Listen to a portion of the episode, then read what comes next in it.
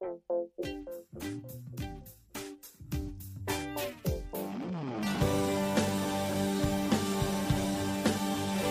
to the teaching ministry of Elevation Church. Today we'll hear from lead pastor Dave Carroll as he teaches a message titled Surrendering Myself to Jesus.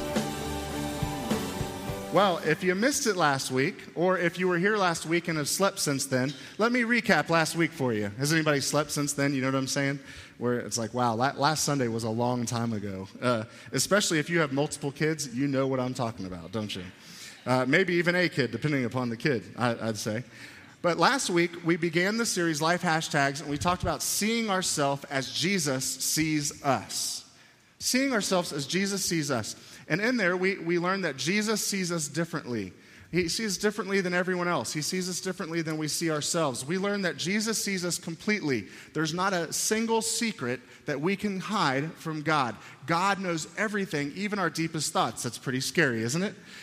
we also learn that Jesus sees things in us. He has created us to be someone that we can't always see.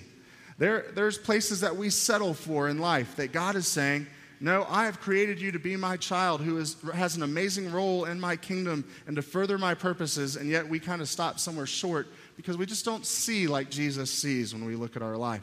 But then we got to this place called response, and that our response to Jesus kind of lets everyone know and lets ourselves know how we see ourselves. In other words, if, we're, if we hear the word of God, if we hear what he's asking us to do, and we respond quickly, or we respond joyfully, or we respond specifically, and we begin to give God specific things in our life, we learn that that tells us that we're beginning to see ourselves as Jesus sees us. That's pretty important, isn't it? To see yourself as Jesus sees you. Well, today, uh, we're going to talk about the main action of your response to see yourself as Jesus sees you. And the word is surrender. Would you say surrender? See, nobody wants to say that very loud, especially if you put the word I in front of it. Let's try that together. I surrender. Nobody likes to say that, do you? I mean, that's, that's un American, isn't it? We don't surrender for anything. You know, if you, if, you want, if you don't like it, you can leave. You can go somewhere else.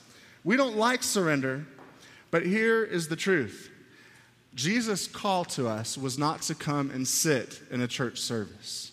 That's, a, that's the great misunderstanding about faith in Christ in our country. He didn't call us to come and sit, He called us to come and die. He called us to come and die. And it doesn't matter whether you've been a believer for 30 years or whether you've been a believer for 30 seconds or whether you are not quite a believer yet. It is no less hard to surrender every day to Jesus ourselves. We're not talking about your wife. We're not talking about your kids. We're not talking about the boss you don't like. We're talking about who? Me. Me. We're talking about me. It's hard to surrender ourselves, but Jesus says, Come and die. But it's kind of like a war, a big war. And I'm not talking like the war that you had with your little brother or sister, you know? I come from a family of four boys, and let me tell you, it was on every day. You know what I'm saying? There was a war. If I came home, I just knew that I was going to have to throw a punch, and I was going to like it, right? You know, I, I happen to be a dad of four boys, and my poor wife, she really has five boys, if you know what I'm saying. And every day it seems like somebody just wants to deck somebody. There's a, this tension, there's this war happening. But for us, it's a war that's raging on the inside. It's the, the difference between I am going to satisfy the desires of myself and let myself win because I don't like to surrender, or I am really going to lay down my life, lay down my pride, and surrender to Jesus. It's a lot like General Charles Cornwallis's surrender story. Uh, I want you to check this out. This is a movie that you might be familiar with. It's from The Patriot, and it's a it's an imaginary story. It's what might a soldier have felt at the end of the Revolutionary War in the late 1700s. And I want you to, as you look at this video, I want you to really hone in and pay attention on the story of Cornwallis's surrender. Check this out.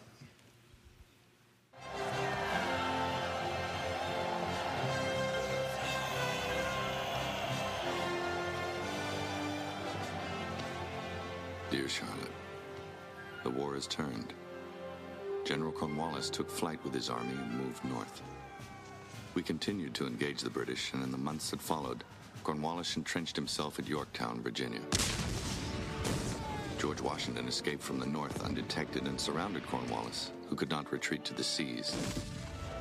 It was blocked off by our long lost friends, who had finally arrived. Vive la France! Vive la liberté. À tous les canons Tirez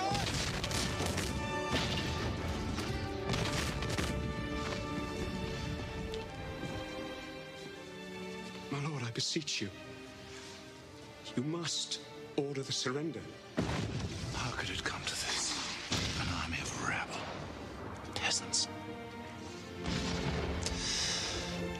Will change. Everything has changed. Though he eventually surrendered, Cornwallis himself hid in shame, appointing his subordinate to relinquish his sword. With the war ending and our militia disbanding, I take measure of what we have lost and what we. If you caught it, General Cornwallis had a tough time surrendering. I want to read to you the details of what happened at his surrender. This was a two month process where he had realized, after several months and several years even, of thinking he had won a war, the tide suddenly changed in an instant and everything was coming in at him. And listen to his surrender story. This happened on October 19th, 1781. General Cornwallis surrendered 7,087 officers and men, 900 seamen.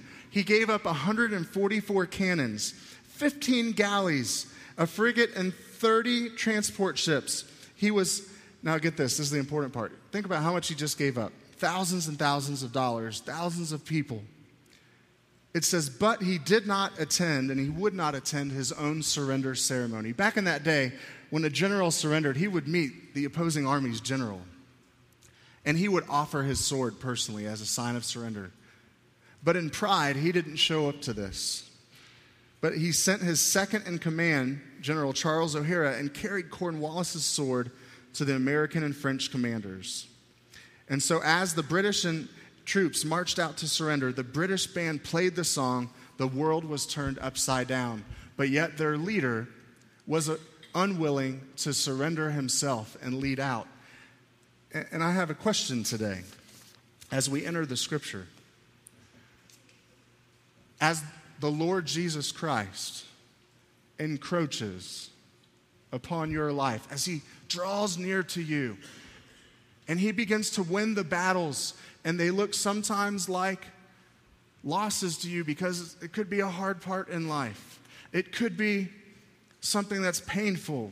As God begins to come in, or maybe He rescues you and brings a great season of joy and sorrow, or maybe something happens that you say, That was the hand of God, and He comes closer. Let me ask you a question Are you using the resource of Jesus to take for yourself and run from God? Or are you willing to hand over the sword? Are you willing to say, God, it doesn't matter if I've been through this a thousand times with you or if the first time. God, I surrender myself to you. I'm showing up to the surrender ceremony, and whatever it is you're asking me to give up, here it is. You can have it. But the great question of the day is this How do we surrender? And I believe that we find the answer in the book of Colossians today. And if you would, join with me in Colossians chapter 1. We're actually going to start from verse 1 and read all the way through verse 9. We're going through verse 14 today. But Colossians is a phenomenal book. Actually, it's one of my favorite books because the whole point of Colossians is the supremacy of Jesus. Is there a group of people in here today who believes that Jesus is supreme? That Jesus is worthy of praise, that Jesus is worthy of worship? This is the book of Colossians. And here's the, here, here's the truth. As we lift Jesus high, we bow down low and surrender, and Christ becomes supreme. Here it is Colossians 1 1. I invite you to read along in your Bibles with me. Paul, an apostle of Jesus Christ by the will of God, and Timothy, our brother, to the saints and faithful brethren in Christ who are in Colossae. That was one of the cities there that Paul had reached. Grace to you and peace from God our Father and the Lord Jesus Christ. Here we go, verse 3. We give thanks to, to the God and Father of our Lord Jesus Christ, praying always for you. Since we heard of your faith in Christ Jesus and of your love for all the saints, because of the hope which is laid up for you in heaven, of which you, you before heard the word of truth of the gospel, which has come to you, it has also in all the world and is bringing forth fruit, as it is also among you since the day you heard and knew the grace of God. Let's talk about the beginning when they first came to Christ. It says, As you also learned from Epaphras, our dear fellow servant, who is a faithful minister of Christ on your behalf, who also declared to us your love and the Spirit. You may say, Dave, why are you reading this beginning stuff? Don't we normally skip the beginning parts in the message? What does this mean? This is talking about the beginning of this church's life. Much like our church, they encountered some people in the early days, and there were a bunch of people who found faith in Christ for the first time. And he's talking about this beginning season that we can identify with very closely uh, here as an 18 month old church. Think about what's happened in the last two years. This is what's been happening to the church, uh, to the Colossians here. And here's where we pick up in verse 9 and begin to learn our first three hashtags to file our life under in the area of surrender.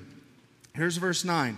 For this reason, the reason of all the prayer that's happened to them, for the people who went and reached them, who did the work of the gospel, for this reason, we also, since the day we heard it, do not cease to pray for you and to ask, here it is, to ask that you might be filled with the, what's that word? Say it with me knowledge of his will in all wisdom and spiritual understanding. You see, what was their prayer for the, for the very beginning of, of, these, of this young Christian's life? That they knew the destination that they were headed to. And here's your first hashtag surrender begins with destination. Surrender begins with having a point that you are headed to. Now, I've come to think of this since I've moved to Montana, this Florida boy. I think life is like driving from Billings to Denver in the winter during a winter storm on icy roads. You know, it's kind of like sometimes you have to stop. Sometimes you have to stop and turn around and go back, even though you want to be in, in Denver. You just got to hold on. Sometimes you have to call off the trip altogether and wait for a whole nother season. And most of the trip, you can't talk to anybody but God because your cell phone doesn't work, right? Life is like going from Billings to Denver through Wyoming. And your destination matters because if you have the right destination, you will begin to make the right course corrections in your life. This is why Paul prayed that they would be filled with the knowledge of God's will. Now, if you were here a few weeks ago, we did a message called Perfecting It. I encourage you to go back online and listen to it if you missed it. In there, we talked about the end goal. We talked about what is the end goal that Jesus is trying to accomplish in your life and in my life.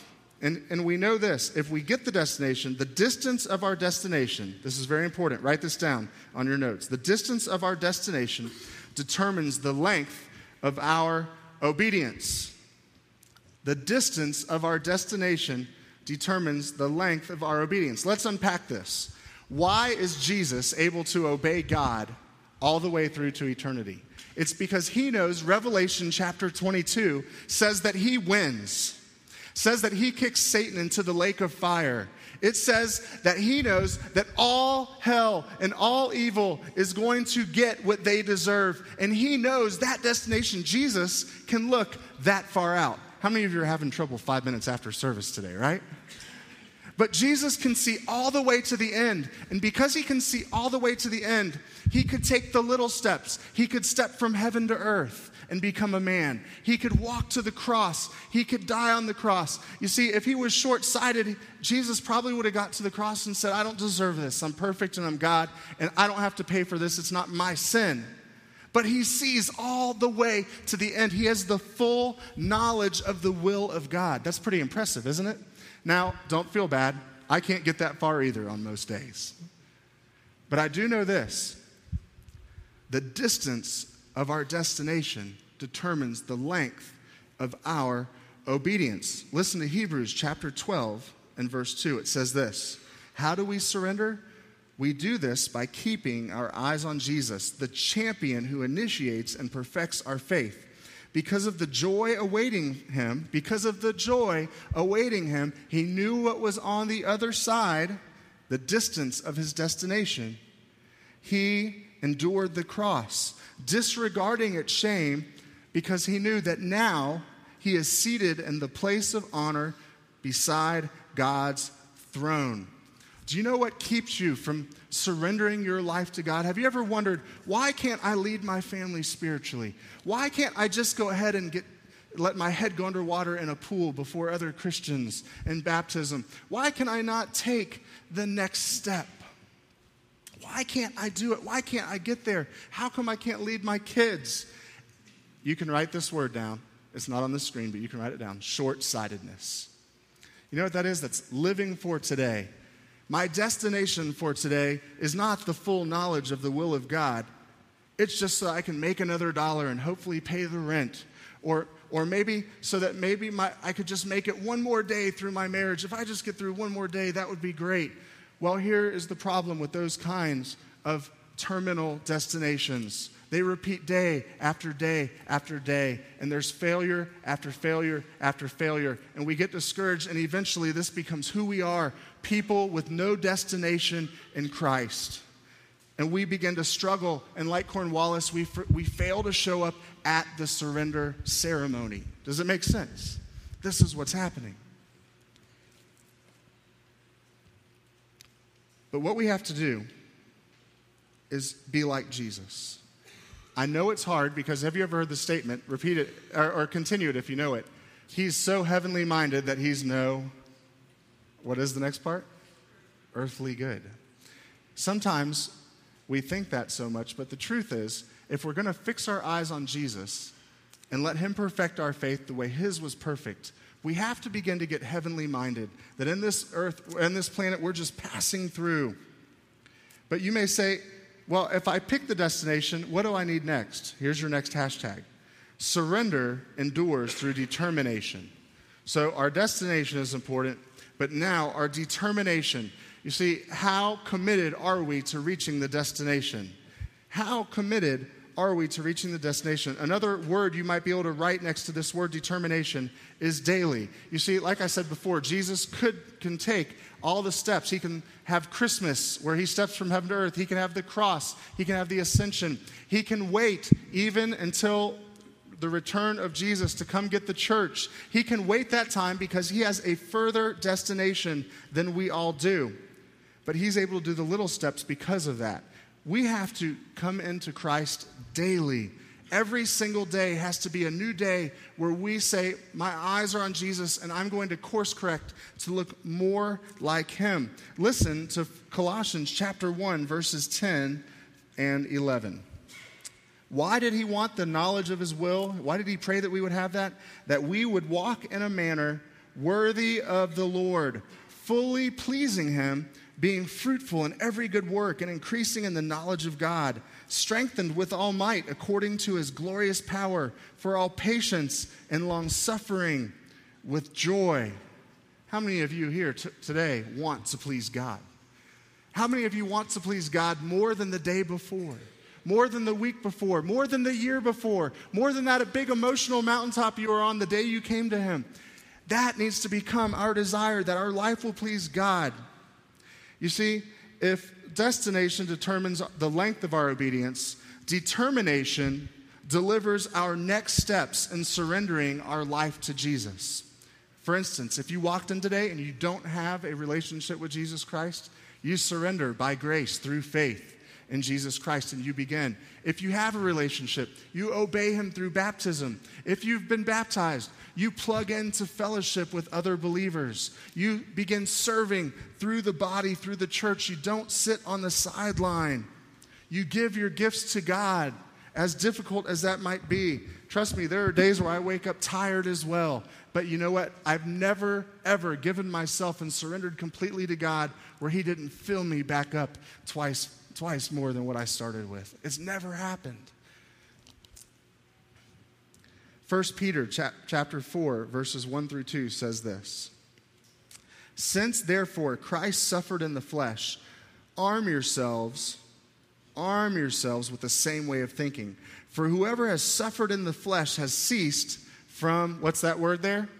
Sin. Has ceased from sin, so as to live for the rest of the time in the flesh, no longer for human passions, but for the will of God. You're willing to take the next steps. Now, you, you, you might be thinking, Dave, are you asking me to be perfect? No. Listen, uh, look at me for just a second, right? Do you think I do steps very well? The next steps? No. As a matter of fact, I remember my biggest step, my biggest step blunder in my life was when we first had Aiden. We lived in a 1,100 square foot uh, townhouse that had steps, and I had never ever in my life lived in a in a house with steps because in Florida all the houses are just flat. There's no basements, right? And occasionally they build something up, but most houses are just one big story. You know, if you have 2,500 square feet, it's just one story, 2,500 square feet. So I never knew what it was to walk in steps until we had our first kid. I had to do it with a kid. And I was walking down the steps and I crossed the landing, which was a new word my wife taught me when I was like 24, okay? Uh, I didn't even know. She said, hey, watch the landing. What's a landing? I don't know what that is. You make that's like an airplane. That's, uh, you know, I, I, truly didn't know. And she said, watch the landing. Well, one day I was walking around the landing, and as I did, I missed a step with Aiden in my hand at one year old. And I proceeded to be his snow ski uh, all the way down the steps into the ground as I held him above, hitting my head, boom, boom, boom, boom, boom, smack, I hit the ground. Well, your Christian walk is a lot that way.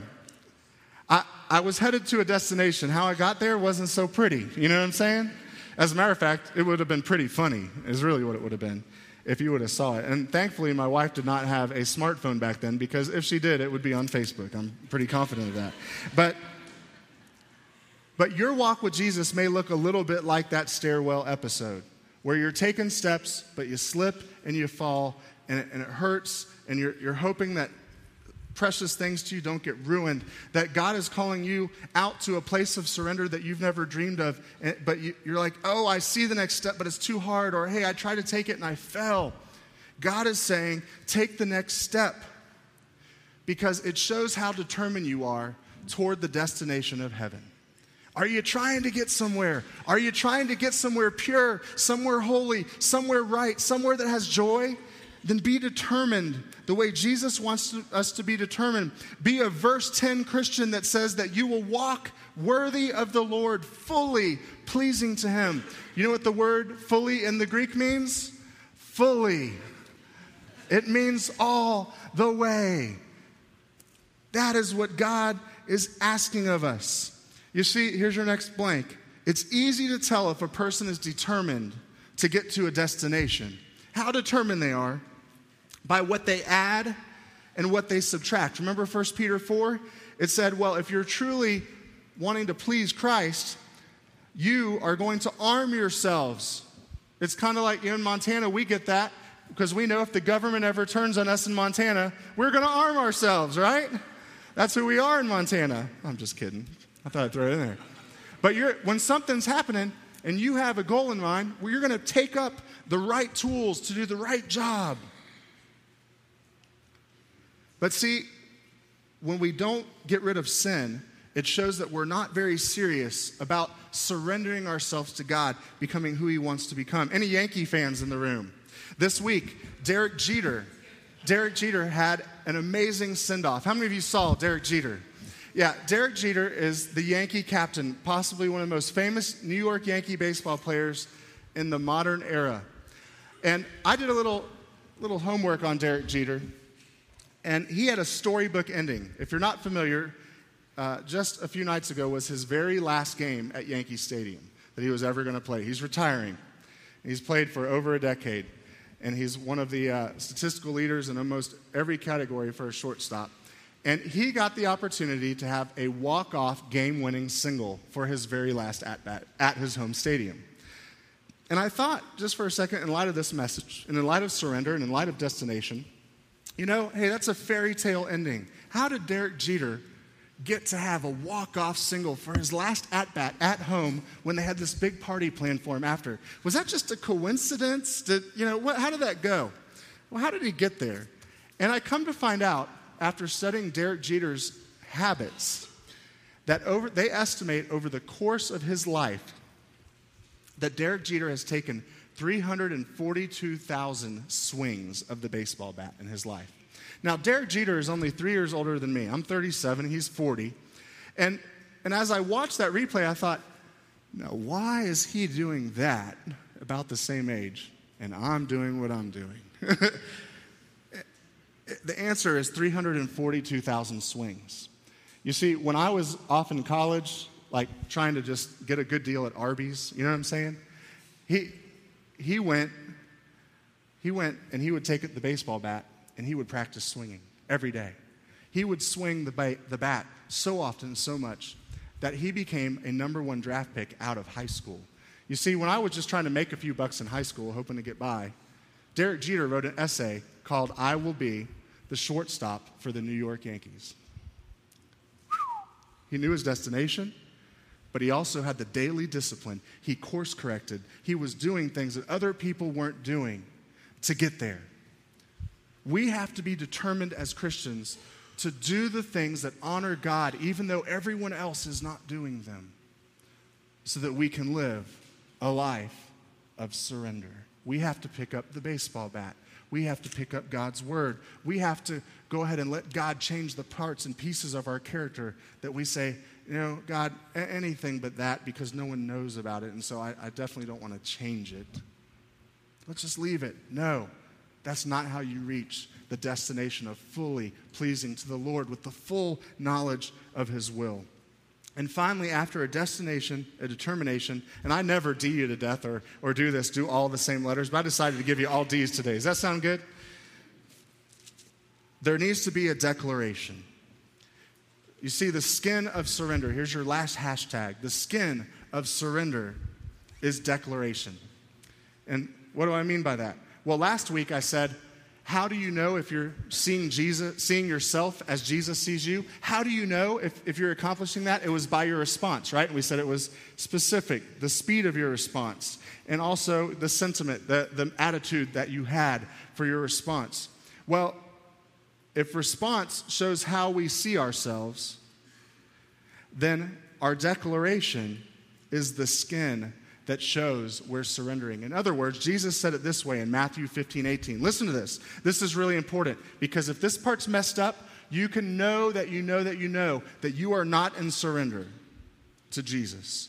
Jesus said, But the words you speak come from the where? From the where? From the heart. And that is what defiles you. The simple statement that what comes out of our mouth reveals what's in our heart. And it shows the level of our surrender. Listen to verse 12 through 14. You can read along with me too if you'd like, quietly. What does he say after he prayed that they would have the full knowledge of God, they would be pleasing to God? He gave thanks now, if you're going to give thanks to somebody, what do you have to do? Open your mouth. Open it. Giving thanks to the Father who has qualified. And isn't it a great thing today I don't ask for an amen very often, but can I ask for an amen that He qualifies the unqualified today? Isn't that a great thing about God? You may have walked in and felt unqualified to surrender and to please God, but He qualifies the unqualified, us to be partakers. And here's what we have to know what is the end destination? What can we open our mouth and declare and praise God for? That we have the inheritance of the saints in the light. We have no idea what that means that we have an inheritance given by God Almighty. You will spend the rest of your life figuring out the depth of that statement that God has something waiting for you in eternity beyond what you can comprehend. He has delivered us from the power of darkness. He has conveyed us into the kingdom of the Son of His love, in whom we have redemption. That means that Jesus paid the price of our surrender so that our joy might be increased. Aren't you grateful today that Jesus doesn't require you to pay your own price for sin? That that's not a have to. Now, you may choose to, and that's not going to be fun, but you don't have to do it because in him we have redemption through his blood, the forgiveness of sin. And when we start to get our destination right and we course correct and we have the 342,000 swings going on every day, the daily discipline. Next comes out of our mouth statements of praise. God, I praise you for my marriage when it's tough. God, I praise you that you've allowed me to be the parent of a child who has a disease or ha- has a mental illness. God, I praise you because I'm making 12 an hour when I should be worth 30. God, I praise you because even though my car didn't start today, I know that you see me and that you take care of me and that I'm forgiven. And even though this is a short sighted problem, I have a longer destination that I'm looking at and I'm going to keep going. Do you get surrender? This is biblical surrendering of ourself to Jesus. Let's say, I surrender again. I surrender. So, what do you do with your words? What do they say? Look at these. Are your words full of praise or are they full of poison? This is the barometer, this is the litmus test for your level of surrender to Jesus and whether or not you're fully surrendered, whether you're showing up to the sword giving ceremony. Are they sincere or are they cynical? Are they compassionate or are they complaining? Are they eternal or are they me eternal? What do your words say about your surrender to Jesus? Because there's no better place to be than surrendered to our Savior. I've told you my first favorite passage in the whole Bible is Galatians 6 9. I told you that back on Jersey Sunday. Last week, I told you my second favorite passage was what we read last week in Ephesians chapter 4. And today, I'm going to give you my third favorite passage. It's in Jeremiah chapter 20, verse 7 all the way through verse 11. And I love this because Jeremiah was a guy who had a bunch of bad days. Anybody have a bunch of bad days in the room, you know?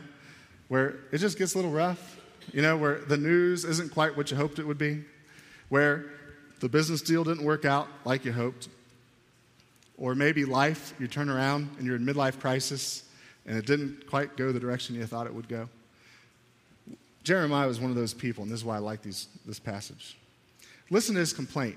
Basically, he gets, he gets indentured by the king for opening his mouth about what God told him to say. He did what God told him to do, and it turned out that he got put in prison for it. How about that? And so Jeremiah wants to have this conversation with God. He says, God, we need to talk about this. I obeyed you, and now I have a setback. Now I'm in jail. Now, now everybody hates me because I did what you wanted me to do. And this is his conversation in Jeremiah chapter 20, and I love it. It's my third favorite passage of scripture in the whole Bible. O Lord, you have deceived me, and I was deceived. Sounds like a great start off, doesn't it? You have overcome me and prevailed. I have become a laughing stock all day long. Everyone, read it. Everyone mocks me. Everyone. For each time I speak, I cry aloud. I proclaim violence and destruction because for me the word of the Lord has resulted in reproach and derision all day long. But then, as he starts off the prayer this way, listen to how it changes just a little bit. But if I say, I will not remember God, or speak anymore in his name, then in my heart it becomes like a burning fire shut up in my bones. And I'm weary of holding it in, and I cannot endure it. For I have heard the whispering of many. There's terror on every side of me. Denounce this guy.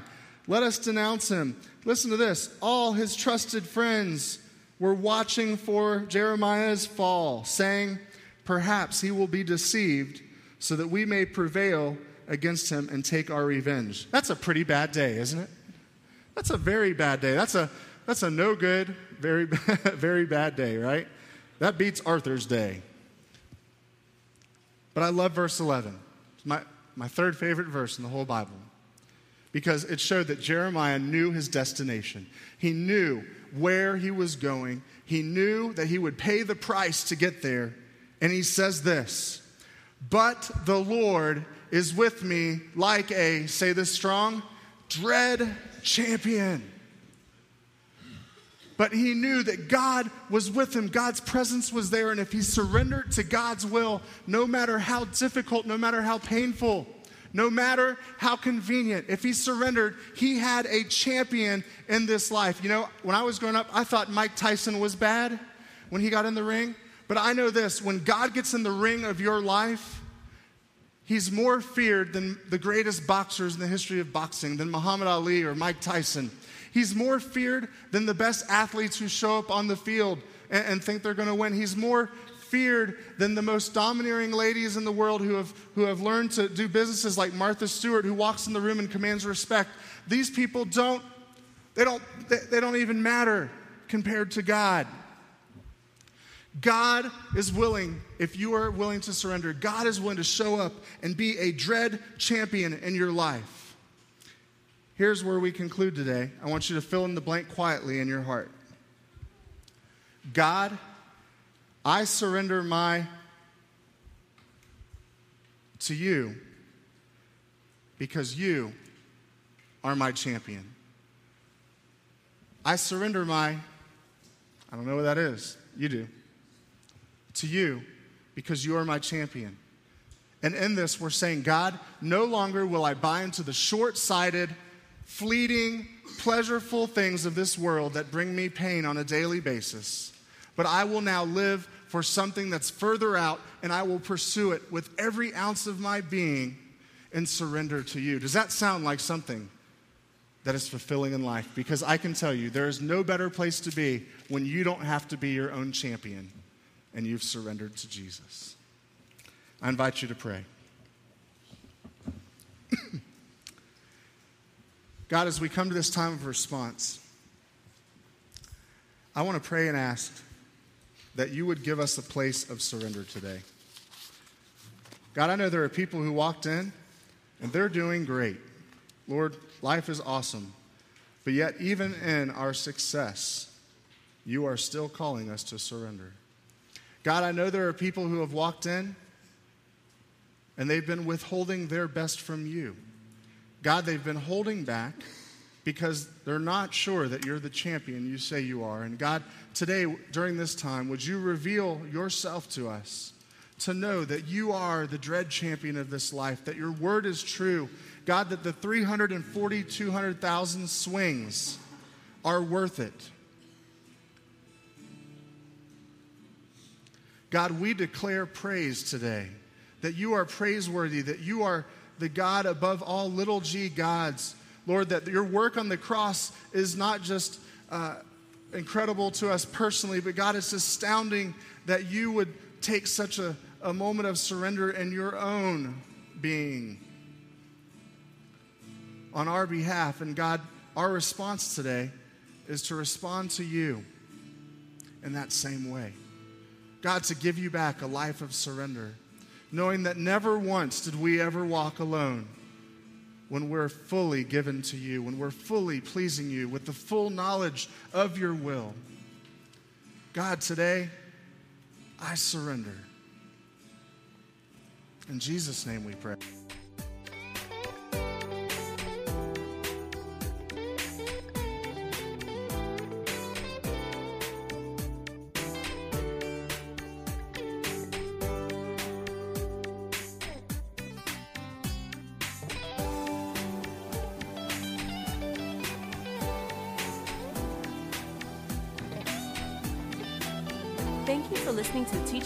Elevation Church. You can find out more about our church or listen to other messages at elevationbillings.com. Thanks again for listening and have a great day.